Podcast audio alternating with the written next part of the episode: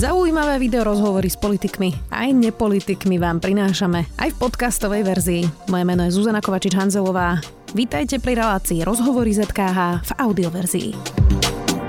Pripúšťa, že keď bol vo vláde so smerom Robert Fico a Robert Kaliňák mohli páchať aj trestnú činnosť, už minulé volebné obdobie tvrdil, že s Igorom Matovičom sa nedá spolupracovať a vystúpil pred mesiacom aj z maďarskej koalície Aliancia Bela Bugár, expolitik, bývalý predseda parlamentu. Vítajte. Dobrý deň, prejem. Dobrý deň, pán Bugár. Zacitujem, verím, že keď vás teda, verím, že keď Smer vládol sám, trochu im ušli kone. Aj my sme mali také prípady, keď v mene niektorých poslancov iní ľudia pýtali úplatky, povedali ste pred mesiacom pre Refresher mm-hmm. a dodali ste to, že premiér nominuje svojich ľudí na rôzne pozície. To nie je organizovaná zločinecká skupina, ale to, že vyberie informáciu, ktorú použije proti opozičnému politikovi alebo prezidentovi, to už je podľa mňa trestné. Lenže to nemalo byť nominovanie tých ľudí. To, čo sa píše v obvinení, je, že im oligarchovia mali doplácať rentu ešte, aby boli lojálni a zametali veci pod koberec. OK, otázne, či o tom vedel. Ja som ako vnímam ten systém. Premiér, samozrejme, alebo aj predseda strany, pokiaľ je koaličný, tak nominuje svojich ľudí. A dokonca to je oficiálne, že na okresné úrady prednosto vždy dávali e, politické strany. Nie tak, ako to e, Matovičent kampani robili teraz, to ešte ani Mečiar s tými akčnými peťkami nerobil, ale sú určité poviem to tak, miesta, kde politici potrebujú mať svojich ľudí, jednak kvôli informáciám a jednak samozrejme napríklad aj prednostou kvôli tomu, aby tú politiku, ktorú razia, aby, aby tú politiku uskutočnili aj dole. OK, to ešte trestné nie je. Trestné je to, čo som povedal, ak teda e, zneužíval informácie. To je trestné. To, že po prípade, či vedel alebo nevedel o tom, že nejakí tí oligarchovia po prípade doplácali tým Viete ľuďom. si predstaviť, že by to nevedeli? Neviem. Neviem. To fakt neviem. Ja jo, do, do jeho hlavy nevidím. Inak policia obvinila aj vášho ex-ministra Gábora Gála. Uh-huh. Daniel Čech vypoveda, že aj vy ste chodili riešiť nomináciu no, na vidíte, správu. toho Čecha kopnúť niekde je málo. Nechcem povedať kde, lebo bolo by to vulgárne, ale ja som ho v živote, teda, aby som neklamal, videl som ho vtedy, keď ho zobrali. Fotku som videl. A bol som za uh, riaditeľom, teda za šéfom Imrecem, to áno, ale s Čechom podľa mojich informácií, podľa môjho pamäťového, pamäťovej zostavy, poviem to tak, som sa nikdy, nikdy s ním nestretol, takže klame. E, vyšetrovateľ NAKA obvinil teda Gábora Gála mm-hmm. za stranu Most Hit, teda nominanta. E, podľa toho obvinenia má ísť o 50 tisícový úplatok od Martina Kvietika, považovaného za oligarchu mm-hmm. blízkeho SNS. A z toho obvinenia vyplýva, že Kvietik chcel odblokovať dlho zablokovanú reštitúciu a údajne začiatkom roka 2018 poveril advokáta Gajana, aby dal práve Gálovi úplatok priamo v poslaneckej kancelárii. On bol vtedy ešte poslancom, nie ministrom, teda keď sa to malo údajne stať. A on mal teda potom vraj vybaviť reštitúciu u zástupcu riaditeľa Slovenského Národného pozemkového fondu. Tak vylúčujete, že by Gábor Gál bol súčasťou nejakej takejto korupčnej schémy? Viete čo, ja som uh, telefonoval s ním a vyslovene som sa na to pýtal, či také niečo sa mohlo udiať. Samozrejme, Myslíte on tvrdí, že, že nie. telefónu povedal áno?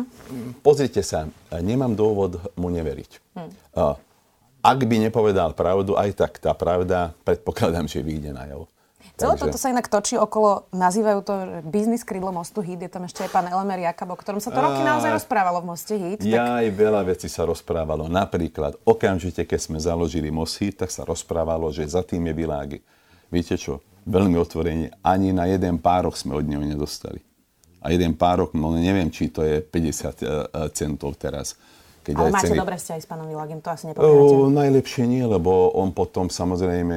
Uh, bol nápomocný, aby vznikla tá mm, spolupatričnosť, alebo ako sa, ako sa to volalo. A tým pádom potom to naše snaženie urobiť z SMK uh, predvolebnú koalíciu a vytvoriť tú predvolebnú stranu fakticky srozpotával. Uh, Takže... Je fakt, že tam sa zbierali uh, podpisy na vznik tej strany na futbalovom zápase jeho týmu, to je pravda.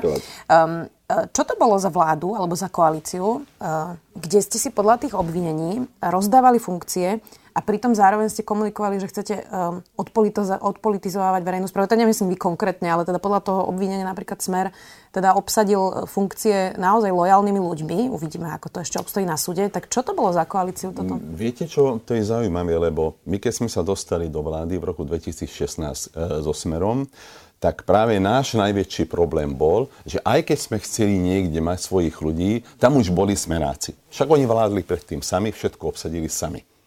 Takže za našej vlády, že by obsadili s novými ľuďmi, môže, môže byť, že s novými ľuďmi obsadili, ale podľa mňa, podľa mňa to bolo hlavne pokračovanie. Viem, že aj SNS, aj my sme mali najväčší problém, keď sme chceli niekde niekoho dať, lebo keď si zoberiete napríklad aj, aj Slovenský pozemkový fond, tam sa spomína e, v súvislosti uh, s Gáborom Gálom. Áno, s Gáborom Gálom. Tam sme mali jedného toho pána Brunera. Uh, hlavne kvôli tomu, aby sme mali informácie. Dokonca raz som mu musel aj vynadať, lebo uh, to vtedy sa mi zdá, Olano urobilo ešte aj tlačovku, že niekde pri salibách, že rozdávajú alebo zobrali pôdu od ľudí, ktorí fakticky to obrábali. A, a pritom ten zákon hovorí niečo iné. Ono to spätne tak vyzerá, že najväčšia protiváha tomuto údajnému kšeftovaniu zrejme nakoniec bola Lucia Žitňanská, ktorú uh, ste mali vo funkcii ministerky spravodlivosti, ale nakoniec ste ju nepodržali, keď sa rekonštruovala vláda po vražde Kuciaka a vymenili ste ju práve za Gábora Gála. Tak bola ona, ona protiváhou? Nie bola no, protiváhou. Protiváhou, viete to, jeden človek nikdy nemôže byť protiváhou. Ak by som nestál za ňou, tak nič neprejde. To znamená, že áno, aj to treba povedať, že niektoré veci, ktoré chcela ona a po prípade sme chceli aj my ako Moschid, sa nepodarilo, lebo nemali sme podporu koaličných partnerov. Skôr myslím to, čo ste prekazili, možno napríklad Monika Jankovská, ktorá chcela ísť do súdnej rady a podobne, tam vtedy bola ochotná položiť aj funkciu Lucia Žitenská. Ukazuje sa, že nebolo, mala pravdu. Nebolo potrebné, lebo to viem, že párkrát sa to otvorilo na koaličnej rade a my sme povedali, že nie. Poďme aj na terajšiu koalíciu, nielen tú minulú. Ako by ste zhodnotili dva roky tejto vlády? Radšej sa nepýtajte. Zaujíma ma to. Viete čo, problém je fakt v tom, že aj my sme mali hádky. Však dobre viete, že aj, aj uh, zo Senose, aj so Smerom v niektorých prípadoch fakt sme to museli riešiť veľakrát na koaličnej rade, ale málo kedy sme to riešili pred médiami. Niekedy tie informácie sa dostali von. Títo všetko riešia pred médiami. Dokonca poslednú dobu vidím aj to, že ministri neriešia vlastnú agendu, ale riešia agendu iného ministra. Naposledy pani Remičová, napríklad ministerstvo školstva. Prepašte, ale minister financí, e, poviem to tak, keca do, do ministerstva hospodárstva. A mohol by som pokračovať. No toto sa za nás nerobilo. Kto je podľa vás najlepší minister v tejto vláde? Ha, na začiatku, to znamená, že pred necelými dvoma rokmi som povedal, že jediný, ktorý je ako tak skúsený, je Richard Sulík, ale od tej doby urobil už pár takých prešlapov, že by som nedokázal povedať, že je najlepší minister. No a teraz, keď to nie je Sulík, tak kto by to podľa vás mohol byť? Ani neviem. Snáď ten, ktorý vôbec ani, to, ktorého vôbec nevidieť. Tak to je Natália Milanová, nie? No, áno, s ňou som bol v jednom výbore. kedysi. Inak ono to trochu vyzerá, e, ako by prestali fungovať formálne pravidla v tejto koalícii a v tejto Bohužiaľ. vláde, ktoré fungovali v minulosti. Dám príklad, napríklad Mária Koliková mala reformu už dva roky v šuflíku nachystanú. Mm-hmm. Rokovalo sa o tom dva roky a nebolo vlastne možné sa dohodnúť takým tým štandardným spôsobom, ktorý, na ktorý bolo možno aj ona zvyknutá v tej predošlej vláde. Stále sa niečo na poslednú chvíľu menilo, každý mesiac s tým mal problém niekto mm-hmm. iný a keď už sa dohodla zo Sme rodina najväčším kritikom, tak prišiel Igor Matovič a celé to opäť zhodil zo stola. Dá sa teda fungovať bez formy? Lebo to často rád Igor Nie. Matovič hovorí, že on vie, že on tú formu nemá, ale že myslí to úprimne a majú teda obsah, ale dá sa to bez formy? Určite, že nie. Ja dokonca, možno, že to je zadostučenenie, vždy nás kritizovali za to, že však koaličná rada nemá do toho čo hovoriť. No teraz zistili, že pokiaľ na koaličnej rade sa nedohodnú, tak potom niektorí poslanci si myslia, že, že môžu robiť hocičo. A ale vždy najväčšiu, poviem to tak, zásluhu, či niečo funguje, alebo, alebo chybu, keď niečo nefunguje, má premiér. To znamená, že premiér musí držať uh, tú koalíciu spolu. Ak premiér, však aby som nehovoril o minulej vláde, hovoríme napríklad o Zurindovi, však proti nemu hlasoval polka klubu SDL a, a samozrejme aj, aj pán Migaš ale bol ochotný normálne si sadnúť s ním a potom po prípade poprechádzať pri Dunaji a sa dohodli. Ale tuto nevidím takúto snahu napríklad pána premiéra Hegera, že by sa snažil určitým spôsobom aj povedať Matovičovi, že dosť, stačilo, ja to riešim. No, vy ste boli v dvoch vládach, kde bola podobná situácia, že teda premiérom mm-hmm. nebol niekto, kto bol predsedom najsilnejšej ano. strany. Najprv teda Robert Fico, keď musel odísť a stal sa premiérom Peter Pellegrini, ale aj Iveta Radičová, keď mala ano. za sebou Mikuláša Zurindu, ktorý bol predsedom SDKU. Hm, tak prečo vtedy to fungovalo zdanlivo trochu lepšie ako teraz? Lebo je to rovnaká situácia, že predsedom je niekto silnejší a premiérom je niekto kvázi stranický slabší, keď to tak nazveme. Ja som v jednej relácii povedal, nenapadlo ma dobré slovo, tak som povedal, dokonca tam bola aj pani Radičová vtedy, lebo sa pýtali, že aký je rozdiel medzi Hegerom a, a pani Radičovou, tak som povedal, nenapadlo ma to slovo, že a, ona cítila tú zodpovednosť a mala sílu, tak som povedal, že na rozdiel od Hegela ona mala gule. Mám na mysli na to, aby pretlačila niečo a po prípade buchla do stola. Nie vždy lebo e, pri niektorých veciach, neviem, či si pamätáte ten, e, e, tú budovu daňového úradu, tam sa to mohlo dopadnúť ináč a rýchlejšie. Áno, áno. Ale OK, bola ochotná po prípade sa dostať aj do sporu so svojím stranickým šéfom. A toto tu nevidím. Hmm. Vy ste boli s Igorom Matovičom v jednej koalícii ešte za vlády Ivety Radičovej, hoci on bol vtedy iba s troma poslancami, dokopy boli štyria, na kandidátke SAS potom odišli. Je teraz Igor Matovič iný? Aj vtedy bol taký istý. Však dokonca vtedy sme museli prijať e, dodatok koaličnej zmluve, lebo e, on chcel chodiť, mali dohromady štyroch e, poslancov a chcel chodiť, aj chodil na koaličné rady. A teraz, keď Kolíková en kampani chceli to isté, tak povedal, že toto v živote nebolo. Akože nebolo, však ty si to chcel kedysi. Pamätáte sa, čo som ja hovoril? On od začiatku, keď prišiel, stále stále si vymýšľal a nedodržal základné, poviem to tak, ľudské princípy aj ani v politike. A ja som dokonca povedal, že medzi smrťou a Matovičom vyberiem si smrť. Ale až takto naozaj? Áno. Nie je to príliš Áno. prísne? Je to prísne, ale ja ho poznám. Však dokonca už teraz ho poznajú aj tí, ktorí ho volili ja a točú si hlavu do, nie, do nejakého betónu, keď chcete. Boli ste vo vláde aj s Richardom Sulikom. Uh-huh. Keby ste týchto dvoch mali rozsúdiť, že kto eskaluje tie konflikty, na koho stranu by ste sa postavili? No tak eskaluje to hlavne Matovič. Uh, a Sulik niektoré takéto jeho, poviem to tak, nápady zneužíva. Mali ste s ním takéto skúsenosti? Lebo Igor Matovič stále hovorí, že s Richardom Sulikom sa nedá dohodnúť. To nie je pravda. Však on bol vtedy predsedom napríklad aj parlamentu. Ja nehovorím, že sme mali na všetko rovnaký názor. E, je tvrdohlavý, to zase treba povedať, však e, ináč by nehlasoval. Tak každý Maďar je trošku tvrdohlavý. ale ale e, keby nebol tvrdohlavý, možno, že by nepadla vláda Ivety Radičovej. Ale ináč aj Matovič takisto hlasoval. Na to sa často zabúda, inak on to používa mm. proti Richardovi Sulikovi ja, a hlasoval tiež za, ale vy ste tam boli, tak si to pamätáte tiež. Poďme ešte k maďarskej menšine. Pán Bugar, pred mesiacom ste odišli zo strany Aliancia. Mm. Podľa vašich slov sa z toho totiž stávalo SMK 2. Inak to je zaujímavé, lebo poslanec Dimeši uh, tu tento týždeň v štúdiu hovoril, že jemu sa zdá, preto nechce spolupracovať s Alianciou, že v tej strane má príliš veľký, veľké slovo most. Tak uh, to sú dve také protichodné veci. Nie, musíte vedieť, že Dimeši je, poviem to tak, koňom Matoviča. Matovič nenávidí most. Aj keď tam nie som už, nenávidí most. To znamená, že on od začiatku, teda Dímeši, razí túto cestu, že most je zlý, mali by sedieť a tak ďalej a tak ďalej. A, takže preto to bude hovoriť a bude klamať v kuse. Ale a, ináč fakt si myslím, že keď roka pol rokujete o tom, že ako vôbec vytvoriť tú alianciu, Konečne ste sa dohodli, zrazu príde Beréni a rozbíja to. Predseda aliancie je na strane, poviem to tak, Beréniho, je to jeho človek.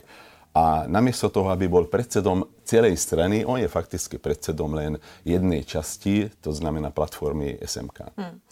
Na jeho návrh, teraz myslím poslanca Dimešiho, zákazu duhových lajok na štátnych úradoch reagoval pomerne ostro minister zahraničných vecí mm-hmm. Ivan Korčok, ktorý písal, že za dva roky nevidel, že by sa poslanec Dimeši prihlásil za Slovensko a že keď ochrana štátnosti, tak aj žiadne cudzie symboly hlásace sa k obdobiu spred roka 1918, ktoré sa hlásia k Felvideku a sú na Slovenska bežnou rutinou. Tak koho záujmy teda hájí Ďorď Dimeši? Eh, najprv, ak mi dovolíte, pán minister Korčok tiež by si mal niekedy radšej sa zahríznúť do jazyka, ako, ako také niečo povedať. Uvidíte za chvíľučku, čo dostane a budú ľudia kritizovať. No tak minimálne od Maďarov, ktorí žijú na Slovensku. Ale tak sú takí Maďari, ktorí by chceli návrat Felvideku, nie? Pozrite sa, aj medzi Slovami máte takých, ktorí by chceli napríklad zvelebiť, ja neviem, e, Tisu. Ale to nie je väčšina. Samozrejme, že sú dokonca takých oslovuje Dimeši. Dimeši len zneužíva, poviem to tak, menšinovú tému. A to je jedno, či to je vlajka taká, alebo, alebo menšinová organizácia iná. On len zneužíva a fakticky nič nerobí. Namiesto toho, aby riešil skutočné problémy ľudí, rieši to, čo poviem to tak, že koho to tlačí. Aký vplyv má na neho Viktor Orbán? On ho obdivuje, teda nie Orbán Dímeši, ale Dímeši Orbána, samozrejme. A dokonca ho chváli všade, kde, kde teda má možnosť, a, takže asi je jeho vzorom. Akú časť maďarských politikov sponzoruje Fides, Viktor Orbán? SMK. A čiastočne aj spolupatričnosť. Tak, ale to je dosť veľká časť, nie? Keď sa pýtam, nie, že akú časť? Nie, nie, však okrem, okrem mostu fakticky každého. To znamená, že aby ste rozumeli, to nefunguje tak, že prídete a zrazu dostanete obálku. To funguje cez rôzne nadácie, alebo napríklad funguje to tak, že podporí váš nejaký ekonomický zámer, e, to môžem vymenovať. pamiatok, nejaké kultúrne e, Áno, alebo napríklad vybudovanie viniča e, so všetkým k tomu, čo patrí za viac ako 400 tisíc e, eur dostanete nenávratnú pôžičku a mohol by som takto pokračovať. Uh-huh. Uh, ono aj uh, Smečko zmapovalo v spolupráci s investigatívnym centrom uh-huh. Jana Kuciaka, že Orbán sem posiela naozaj milióny eur uh-huh. a že sa to vlastne stupňuje, že ich je stále viac a viac tých peňazí na podporu politiky, kultúry, ale aj médií. Uh-huh. Nemali by sme sa naozaj na Slovensku trochu obávať rozmachu Orbána, ktorý vo svojich maďarských prejavoch, ktoré mnohé Slováci nesledujú, ale občas sem tam to niekto preloží, tak to čítame, uh, hovorí pravidelne o nejakom rozmachu Maďarska, o rozširovaní Maďarska, o nejakom sentimente k Veľkému Uhorsku? Nemali by sme sa toho Viete obávať? Čo? On to takto nehovorí. On hovorí o ekonomických väzbách. To znamená, že áno, podporuje napríklad na Južnom Slovensku povedzme malých rolníkov, e, dáva peniaze aj, aj na školy, církevné a tak ďalej, škôlky. To znamená, že ako keby posilňoval e, tú ekonomickú časť e, medzi Južným Slovenskom a Maďarskom. To áno ale ja už som dávno nepočul, že by povedal, alebo že by vyšlo niečo z týchto kruhov ohľadne neviem, Veľkého Maďarska. Hm, javí sa to tak, mm, že má Viktor Orbán aj zásadný vplyv na niektoré konzervatívne slovenské médiá. Tiež to tak vnímate? Pozrite sa, však e, dobre vieme, že podporuje niektoré médiá. Podporuje dokonca aj týždenník. A dokonca môžem povedať, že to isté robí aj, aj Dimeši Mohol by som spomenúť napríklad Körkiep. Jednoznačne ten e, tlačí to, čo Orbán hovorí a tlačí jednoznačne to, čo hovorí Dímeši. A tak dostáva z KKA, teda z menšinového kultúrneho fondu, dostávajú viac peňazí ako povedzme iní. Tak z toho, čo hovoríte, to vyzerá ako keby Dimeši bol agentom Viktora Orbána. Dôkazy nie sú. Dimeši hovorí aj to, že Maďari sú na Slovensku občania druhej kategórie. Cítite sa ako občan druhej kategórie? Človek, ktorý nevie, o čom hovorí, radšej by mal mlčať. Potom vyzerá ako múdry. Samozrejme, aj na Slovensku v menšinovej politike je ešte čo riešiť. Však my sme začali, a neradi to počúvajú ani médiá, že práve v tej poslednej vláde, kde sme boli aj zo SNS, aj so Smerom, sme z hľadiska menšinovej politiky vybavili najviac. Či záchranu menšinových malých škôl, či napríklad uh, ten fond kultúrny. Um, zoberte si, ja neviem, uh, označovanie obci a tak ďalej a tak ďalej. Veľa vecí, ale to neznamená, že všetko je v poriadku. Sú určité veci, ktoré ešte bohužiaľ uh, neexistujú alebo momentálne nie je politická vôľa. No ale, ale konštatovať na základe toho, že Maďar na Slovensku je druhodradým občanom, ja si nemyslím. Áno, stávajú sa prípady, keď povedzme Maďara kritizujú za to, že nevie dobre po slovensky. OK, to sa stáva. Ale, ale e, ja s týmto, čo Dímeši hovorí, nesúhlasím. Zdá sa mi inak, že občania druhej kategórie sú maďarskí Rómovia, ale o tých teda veľmi nerozpráva. Tak Rómovia samozrejme je viete, veľa. Nie, a, a to nie sú maďarskí Rómovia, Rómovia. To znamená, že ak Rómovia žijú niekde v blízkosti, ja neviem, Slovákov v slovenskej dedine slovenského mesta, tak sa hlásia za Slovákov. Dobre, a naopak. hovoriaci Rómovia, to je asi lepšie. Alebo aj e, slovenskí hovoriaci Rómovia. Tak preto hovorím, že áno, ak je niekto občanom druhej kategórie, tak je, sú to hlavne Rómovia.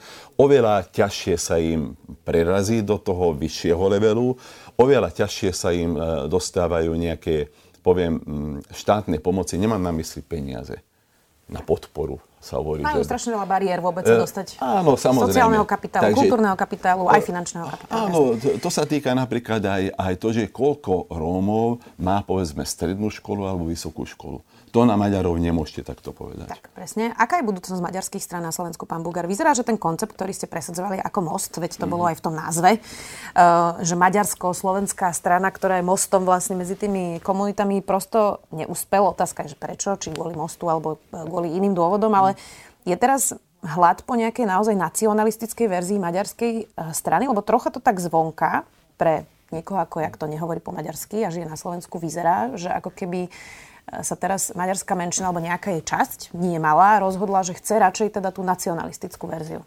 Nepotrebujete hodiny maďarčiny? Hodilo by sa to viac, viackrát. Viete čo, nie, to takto nie je. Samozrejme, vždy sú ľudia, a to je aj Dímeši, ktorí nastavujú tak tú tému, ako keby išiel o nejaký útlak.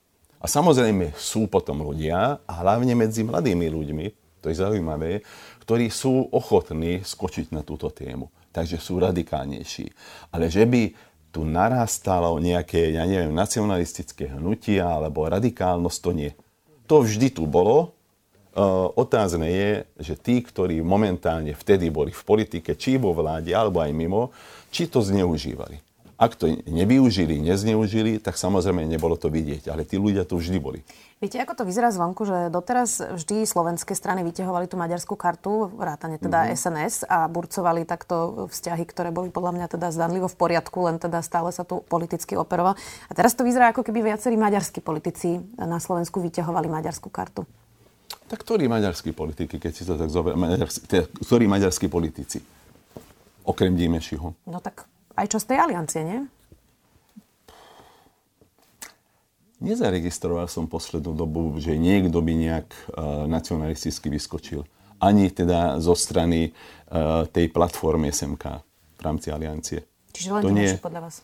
Podľa mňa, nehovorím, že nie sú tam ľudia, lebo poznám pár uh, mladých ľudí aj v SMK, ktorí viem, že, že m, túto strunu veľmi radí, len som ich nepočul poslednú dobu. Chápem. Minister Korčok povedal, že keď bude Slovensko predsedať V4, to sa stane 1. júla, tak utlmíme zahranično-politický rozmer V4 práve kvôli tomu, ako sa Orbán správa v rámci Európskej únie.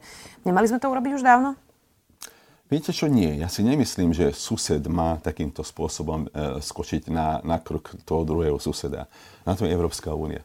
To znamená, že Európska únia už veľakrát sa vyhrážala, keď napríklad z hľadiska práva, z hľadiska tých demokratických práv, inštitúcií a tak ďalej sú nejaké defekty, tak budeme konať. Tak teraz to vyzerá tak, že myslím, že van der Leyenová už začala nejaké o pár konanie. aj Slovensko bude hlasovať, ako sa zachová no, Únia voči tomu. No, to znamená, že áno, keď Európska únia začne také niečo, ale potom to musí platiť na každého. Nedá sa, ja si pamätám, uh, vtedy sme boli snáď prvý... Ale toto bola iná otázka, pán Bugar. Ja, uh, veď, veď to, že Únia má riešiť Orbána a jeho, mm. jeho problémy s korupciou pri eurofondoch a správnym štátom je jedna vec, ale ono v rámci tej V4 Orbán naozaj politicky uh, využíval to, že sme boli veľké zoskupenie štyroch štátov, mm-hmm. ako keby nás ťahal do niektorých tém, v ktorých my sme mali iný názor. A vyzeralo to, ako keby sme boli jednotní. Čiže nie utlmi V4 ako takú, ale iba ten zahranično-politický rozmer, ktorý v Únii Orbán často zneužíva. Viete, ak to vyzeralo, keby sme boli jednotní, tak to je aj naša chyba. To je chyba potom aj Čechov, aj Poliakov. Takže ja, ja si nemyslím, že je dobre takýmto spôsobom sa vyjadrovať, je to jeho názor, ale keď si zoberieme len Poliakov, však tí sú tak nahnevaní na Maďarov a pritom viete, že Maďari a Poliaci vždy boli, dá sa povedať, ako najbližšie k sebe.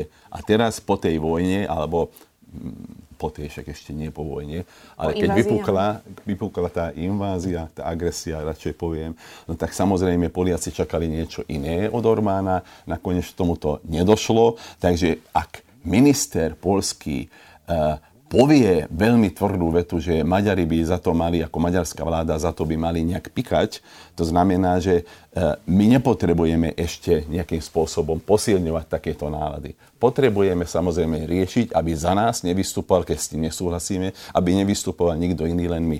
Hmm. Potom, čo Viktor Orbán vyhral prekvapivo s veľkým náskokom voľby, hoci mm-hmm. sa to neočakávalo, tak ste dávali viacej rozhovorov, ktorým ste to komentovali a povedali ste, že Robert Fico nič také ako Orbán nikdy neurobil. Správnym štátom teda ste no, mysleli. Um, ak by sa Robert Fico vrátil k moci, nie je jasné z toho, ako sa teraz správa, čo hovorí, e, že by išiel už jasnou cestou Viktora Orbána? Viete čo, od tej doby sa menilo veľmi veľa. Keď, keby chceli urobiť napríklad smenáci vtedy, keď boli sami vo vláde, to, čo urobil Viktor Orbán s médiami, tak by to urobili. Keby chceli urobiť napríklad zmenu volebného zákona tak, ako to urobil Viktor Orbán, tak by to urobili, sami vládli. Ale už sme inde. Ja si nemyslím, že môžete skočiť alebo stúpiť dvakrát do tej istej vody. Tá voda už je iná. To znamená, že už aj predpokladám, že aj Európska únia je citlivejšia na niektoré veci. Eh, ja sa obávam niečo iného. Ak tu dojde k zmene vlády, tak dojde aj, dá sa povedať, naštartovanie pomsty. A to budeme trpieť všetci. V akom zmysle? O... Stíhania myslíte teraz? Mm, ja si myslím, že aj stíhania, aj, aj iných vecí. To nemusí byť ani ten človek po prípade e, vinný, hlavne, že ho pošpiníme. A to, to bude veľmi zle, ak, ak tomu to dojde. Ako sa pozeráte teraz na spoluprácu s fašistami? A treba povedať, že vôbec nejde len Roberta Fica, ide aj o Igora Matoviča, aj o Borisa Kolára. Uh, lebo ešte pár rokov dozadu bolo nepredstaviteľné, mhm. nepriateľné. Mm-hmm. Aj Smer odmietal spoluprácu Aha. s fašistami, aj Hlas, aj všetci ostatní. Igor Matovič odmietol podať ruku Marianovi Kotlebovi a teraz hovorí o prorodinnej koalícii. Tak posúvame sa smerom k tomu, že už bude vlastne v poriadku vládnuť s fašistami? No my sa neposúvame, len politici sa posúvajú. A ja som sa vyjadril aj na adresu pána Fica, že najväčšie prekvapenie a sklamanie pre mňa, keď, keď fakticky ako keby podal uh, priateľskú ruku uh, LSNS-ákom. To je, to je katastrofa. Lebo my ich nesmieme rehabilitovať. Oni vždy budú mať možno, že 10%, ja neviem, ľudí takto rozmýšľa. Ale to neznamená, že ďalších 90% s tým musí nejak súhlasiť. A tuto politici, či vo, vlády, vo vládnej koalícii, alebo z vládnej koalície, alebo z opozície, ako keby ich chceli rehabilitovať. Že možno, že ich niekedy budeme potrebovať. No tak to sa dožiť nechcem. Ako vidíte budúcnosť Slovenska najbližšie roky? To už je posledná otázka. Keby som videl vlastnú budúcnosť, ale nie som jasnovidec. Nie, viete čo, za tie dva roky Možno, že budú skorej, lebo Matovič sa vyhráža, že tie, dá sa povedať, vláda nevydrží tie dva roky. A to už povedal veľakrát. No, však práve. Ale za tie dva roky sa môže toľko zmeniť. Však si zoberte napríklad tú rýchlu zmenu pokuci ako jej vražde. Keby sme vtedy vystúpili aj my, tak možno, že by sme teraz boli minimálne v parlamente. Síce ja nie, lebo ja som povedal, že po 30 rokoch ani ma z pištolov nedonútia ale, ale neviem, ako by to dopadlo. Ale stačila jedna takáto ohámná vec a celá, dá sa povedať, politika sa zmenila. Do moci sa dostali, ale k moci sa dostali takí, ktorí, ktorí fakticky sadli, dá sa povedať, na tú vlnu a v skutočnosti robia možno, že ešte horšie veci. A nemám na mysli teraz ako trestné činy. Vôbec. A, a, a vidíte, ja neviem, čo bude o dva roky. Ja neviem, kto vôbec, lebo takto alternatívu nevidieť buď títo budú vládnuť, alebo bude vládnuť opozícia, alebo to bude, môže byť, mix.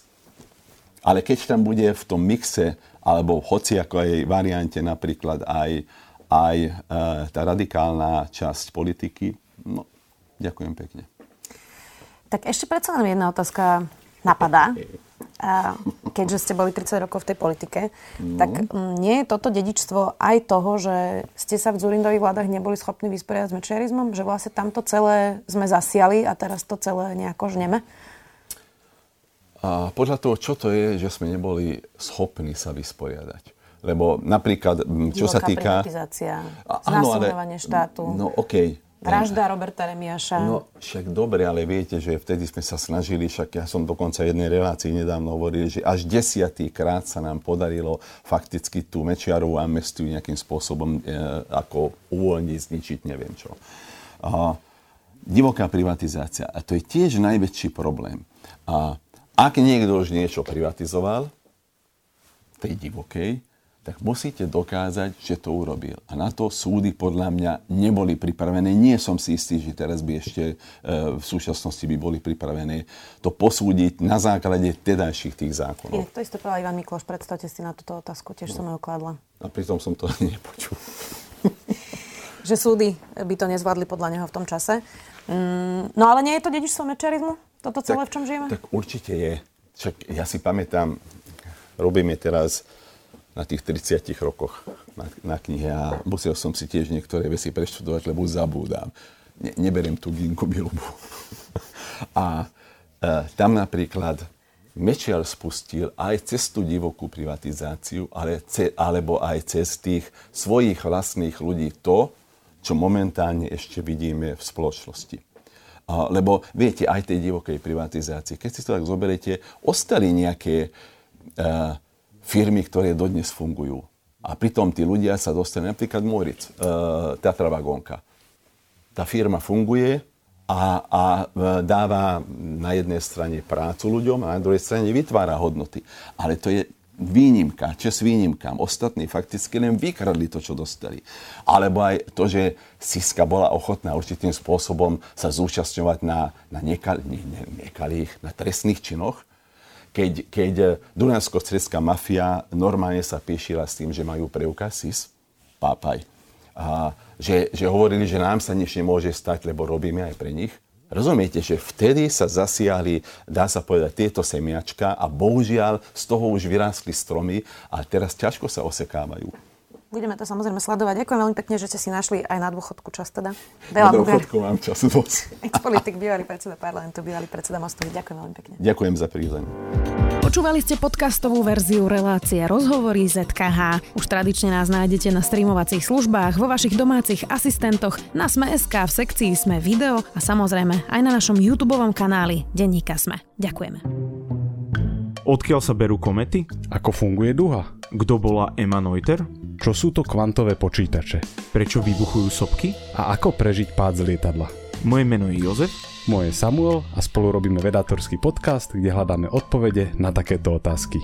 Epizóda vychádza každý týždeň a nájdete nás vo všetkých podcastových platformách a na stránke sme.sk.